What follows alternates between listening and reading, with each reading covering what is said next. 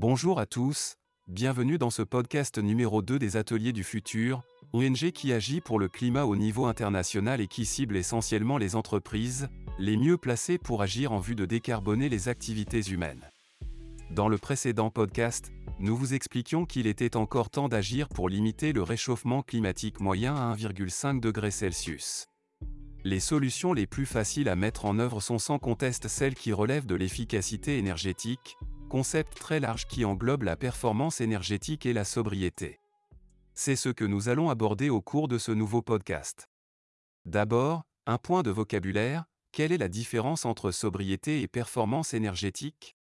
C'est simple, la notion de sobriété énergétique consiste à limiter ses besoins en énergie, par exemple en réglant le thermostat à 19 degrés Celsius au lieu de 21 degrés Celsius dans son salon, ou en se déplaçant en vélo au lieu de prendre sa voiture.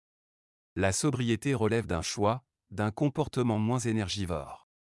D'un autre côté, la performance énergétique est du domaine des solutions techniques, permettant de couvrir le même besoin en consommant moins d'énergie. Une fois qu'on a choisi sa température de chauffage des locaux par exemple, un équipement moderne et bien entretenu consommera moins qu'une vieille installation, et un véhicule récent consommera moins de carburant au 100 km qu'un véhicule de plus de 10 ans. C'est ça la performance énergétique. Il est important de souligner qu'augmenter la performance énergétique nécessite un changement d'équipement, donc des investissements. La sobriété au contraire nécessite en général peu d'investissement matériel et a le mérite de conduire souvent à des économies significatives. Certes, elle nécessite tout de même un peu de temps et beaucoup de conviction pour faire évoluer les comportements. Soulignons aussi que la sobriété ne signifie pas forcément renoncement difficile. C'est souvent tout simplement éviter de gaspiller l'énergie. On le verra dans les exemples qui suivent. À quel rythme les pays améliorent-ils leurs consommations énergétiques, par un moyen ou un autre? L'IEA, International Energy Agency, rappelle dans son rapport paru en novembre 2023 que sur les dix dernières années, le rythme annuel mondial d'amélioration de l'efficacité énergétique est de moins de 2% par an. Or, si on veut atteindre les objectifs de l'accord de Paris en suivant le scénario NZE, net zéro émission, de l'IEA, il faudrait passer à un rythme d'amélioration de 4% par an en moyenne entre 2022 et 2030. Il faut souligner que le rythme global moyen constaté aujourd'hui masque des grandes disparités d'un pays à l'autre. Notamment depuis la crise énergétique, l'Union européenne, la Turquie, le Royaume-Uni ont enregistré des améliorations comprises entre 4 et 14% L'UE a progressé de 8% en 2022 et sa progression attendue en 2023 est de 5 Cela montre que passer à 4% en moyenne mondiale est faisable dès lors que le sujet est pris au sérieux. Aux États-Unis, ce sont les subventions de l'Inflation Réduction Act qui permettront de progresser, car Joe Biden a mis sur la table pas moins de 86 milliards de dollars pour financer des actions d'efficacité énergétique. En 2023, la progression aux États-Unis se dirige déjà vers 4%.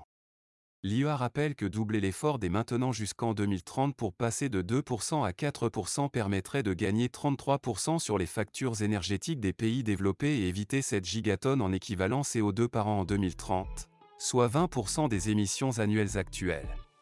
Quels sont les principaux leviers par secteur d'activité identifiés par l'IEA pour doubler le rythme d'amélioration de cette efficacité énergétique?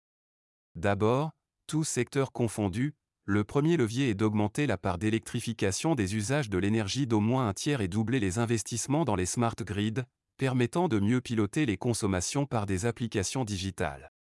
Dans le secteur des bâtiments, il faut doubler le rythme de la rénovation énergétique, en passant à 2,5% par an, diminuer de 30 à 40% les consommations des équipements électroménagers, le chauffage et la climatisation, généraliser l'usage des LED et encourager la sobriété des utilisateurs en les incitant à limiter la température de chauffage à 19 à 20 degrés Celsius en hiver et la température de climatisation à plus de 24 degrés Celsius en été.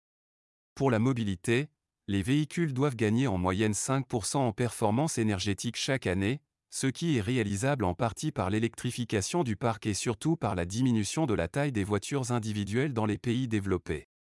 Dans l'industrie, l'intensité énergétique, c'est-à-dire l'énergie consommée rapportée au volume de la production, devra diminuer de 2,3% par an, ce qui accroît au passage la productivité, et la part de l'électricité dans ce secteur devra atteindre 30% d'ici 2030. Concrètement, Quelles sont les solutions pour atteindre ces objectifs? Elles sont nombreuses, ce que nous allons voir sur quelques exemples. Commençons par les moyens qui conduisent à un comportement plus sobre des entreprises. Premier exemple, pour limiter les dépenses énergétiques des bâtiments existants, un des leviers particulièrement efficaces est la gestion de l'intermittence d'occupation des locaux. L'ajout d'une programmation ou d'une gestion centralisée permettant de couper l'éclairage, baisser le chauffage ou la climatisation et réduire le renouvellement d'air dans les locaux inoccupés, salles de réunion dans des bureaux, salles de classe dans l'enseignement et générateur d'économies substantielles dans le tertiaire, notamment avec le développement du télétravail, et ceci sans renoncement aucun sur le confort. Deuxième exemple, cette fois-ci dans l'industrie. Quand un industriel a des process très énergivores comme des fours de métallurgie par exemple, il n'est pas rare de pouvoir faire des économies d'énergie de plus de 10%, uniquement en rationalisant les procédures internes de fonctionnement, supply chain. Par exemple, en limitant au strict nécessaire le temps de préchauffage des fours, en regroupant des opérations de traitement thermique en chargeant les fours au maximum au lieu de faire deux ou trois séquences successives à faible charge. Avec une sensibilisation des exploitants et un suivi managérial serré, il est possible de faire des économies d'énergie substantielles sans aucun investissement. Une deuxième famille de solutions de sobriété très importante dans l'industrie est la réduction du nombre d'étapes dans la chaîne de production et de transport des produits.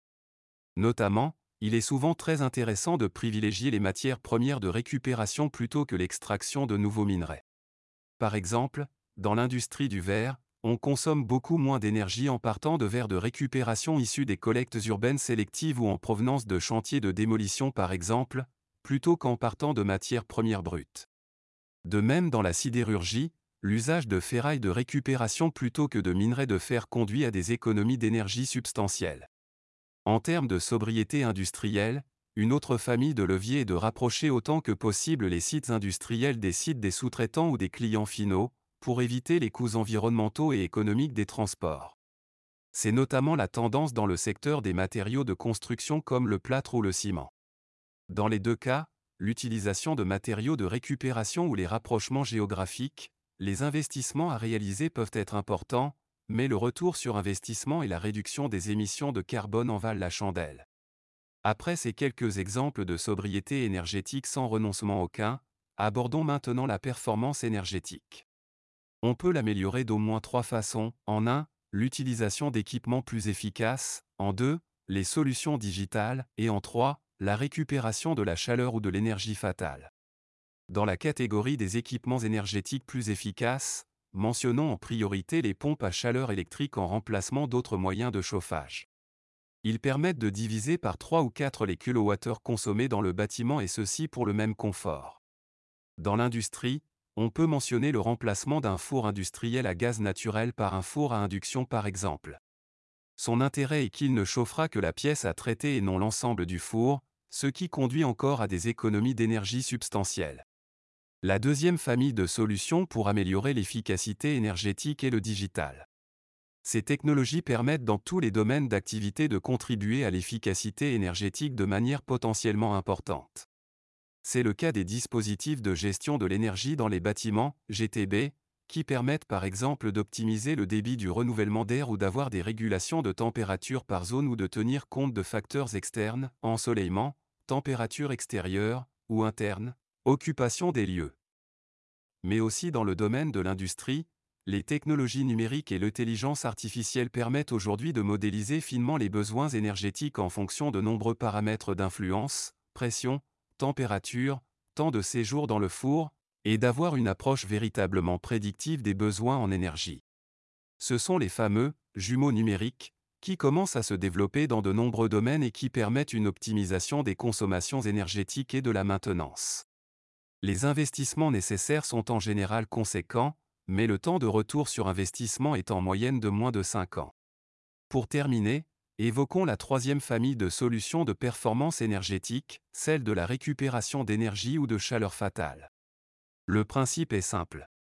Certaines utilisations de l'énergie nécessitent un refroidissement des équipements, généralement réalisés par des machines de production de froid associées ou non à des tours de refroidissement qui rejettent la chaleur excédentaire dans l'atmosphère ou dans les rivières. Le principe de la récupération de chaleur fatale est, comme son nom l'indique, de capter cette chaleur et de la mettre à disposition d'un autre utilisateur, interne ou externe à l'entreprise, pour couvrir d'autres besoins énergétiques. Un exemple très parlant est celui des centres de calcul. Ce sont des très gros consommateurs d'électricité, et toute cette énergie qu'ils consomment se retrouve in fine en chaleur qu'il faut évacuer. La chaleur peut être facilement récupérée à travers des échangeurs classiques et injectée par exemple dans un réseau de chaleur urbain. Ainsi, au lieu d'avoir, d'un côté, des aéroréfrigérants et des machines frigorifiques évacuant la chaleur du centre de calcul, et de l'autre des chaufferies gaz qui délivrent la chaleur pour le chauffage d'un quartier, cette dernière fonction est directement assurée par la chaleur fatale issue du centre de calcul. L'énergie des ordinateurs est donc utilisée deux fois. De nombreux exemples de réalisation de ce type sont d'ores et déjà opérationnels un peu partout dans le monde. Elles sont amenées à se développer avec l'augmentation du prix des énergies. Ce type de solution peut également être utilisé dans l'industrie, où différents dispositifs permettent de récupérer de la chaleur à plus ou moins haute température pour un deuxième usage, pour le site industriel lui-même ou pour couvrir un besoin thermique chez un industriel voisin. En conclusion, par ce tour d'horizon, nous vous avons fait partager les enjeux d'une accélération des efforts sur l'efficacité énergétique. Le rythme actuel d'amélioration de 2% par an n'est pas suffisant et devrait être doublé dès maintenant pour atteindre les objectifs de l'accord de Paris. Les différents exemples de solutions concrètes que nous vous avons présentés montrent que les leviers ne manquent pas pour se rapprocher du but, qu'il relève de la sobriété énergétique, sans réel renoncement, ou de technologies plus performantes. À très bientôt pour un nouveau podcast des ateliers du futur sur un autre aspect de la lutte contre le dérèglement climatique. Podcast préparé par l'équipe de bénévoles des ateliers du futur. Vous pouvez retrouver nos actualités et nos publications sur notre site internet lesateliersdufutur.org.